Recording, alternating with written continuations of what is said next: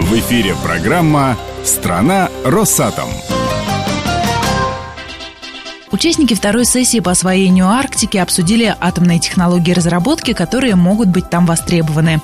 Ядерная батарейка, локомотив и дирижабль на атомном топливе – это только часть предложений. Подробнее об этом Светлана Романова побеседовала с экспертами крупных отечественных компаний.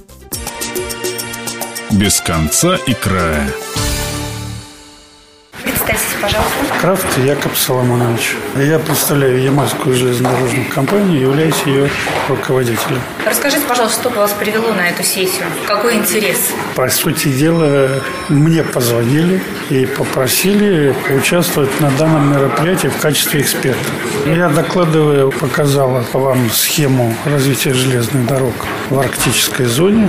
Я прежде всего предложил создание приборов, оборудования, которое было бы комфортно, то есть могло дистанционным образом показывать состояние грунтов, для того, чтобы при изысканиях мы не нарушали ранимую природу Севера. Как строить в вечной мерзлоте железную дорогу? Можете такой секрет? Меня этому учили пять лет. Прежде всего, дружить с природой при выполнении любых своих действий, выполнять требования всех нормативов. То есть реально построить железную Да, дорогу в Абсолютно вечной реально, мерзлоте? да. Россия построила уникальную железную дорогу на полуострове Малопская, Баваненкова, Карская. Там практически залегают грунты с льдистостью до 70%. То есть это не грунт, а льдогрунт. Входят поезда. Это не надо удивляться. Человек может сделать все, что угодно. Уникальные вещи. Бедоноков Азамат Юрьевич, начальник отдела инновационной деятельности НИФ имени Карпова.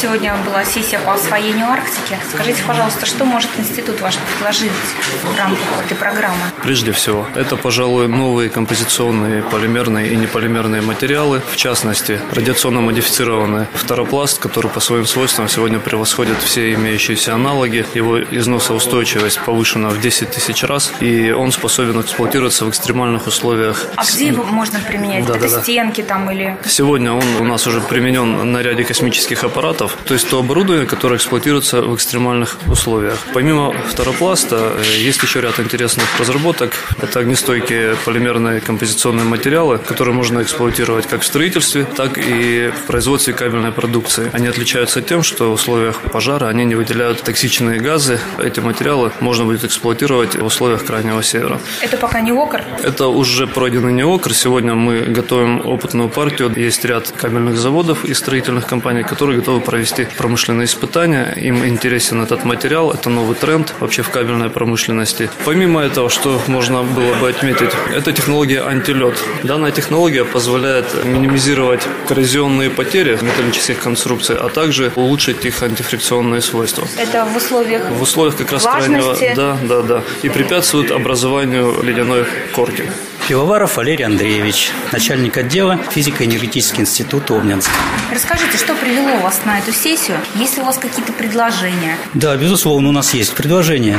И самое главное, у нас есть реальный опыт строительства станции Белиминская, которая единственная в мире станция малой мощности на Чукотке, на дальнем северо-востоке. Какие разработки нужны Арктике? И подойдет ли ГП-6? ГП-6 – это реактор, который спроектирован уже больше 40 лет назад, и за это время реакторная технологии, наука продвинулись далеко. Сейчас, основываясь на том опыте, который мы имеем, мы можем создать гораздо более совершенные реакторы, безопасные, экономичные и так далее, и так далее. Но в этом деле должна быть какая-то система, какой-то порядок. Нужно точно знать заказчика. Заказчик должен точно представлять, что он хочет, за какую цену, какие мощности и так далее. У ФИ несколько вариантов есть. Ну, Например, реактор Рута – это бассейновый реактор. Есть варианты кипящие одноконтурные реакторы Это какие мощности? порядка 1-10 мегаватт, может даже меньше, 150 киловатт и так далее. Вот в этом То есть диапазоне реально сделать такой реактор, который можно взять в чемодане, привезти, он отработал он там какое-то время, и отвезти. Нет, Даже... на- насчет чемодана это преувеличение, не в чемодане, конечно, но, скажем, на вертолете, в принципе, можно сделать реактор такой мощности. Вопрос все-таки в том,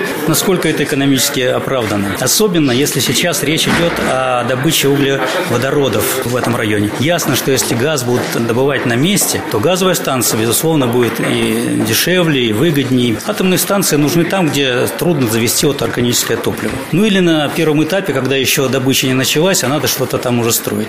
Александр Альшевский, руководитель Федерального государственного казенного учреждения администрации Северного морского пути. Как вы думаете, сколько нужно ледоколов или каких-то морских судов, чтобы Арктика зажила? Чтобы Арктика и так живет. Северный морской путь и так живет. Около 4 миллионов тонн было перевезено в прошлом году.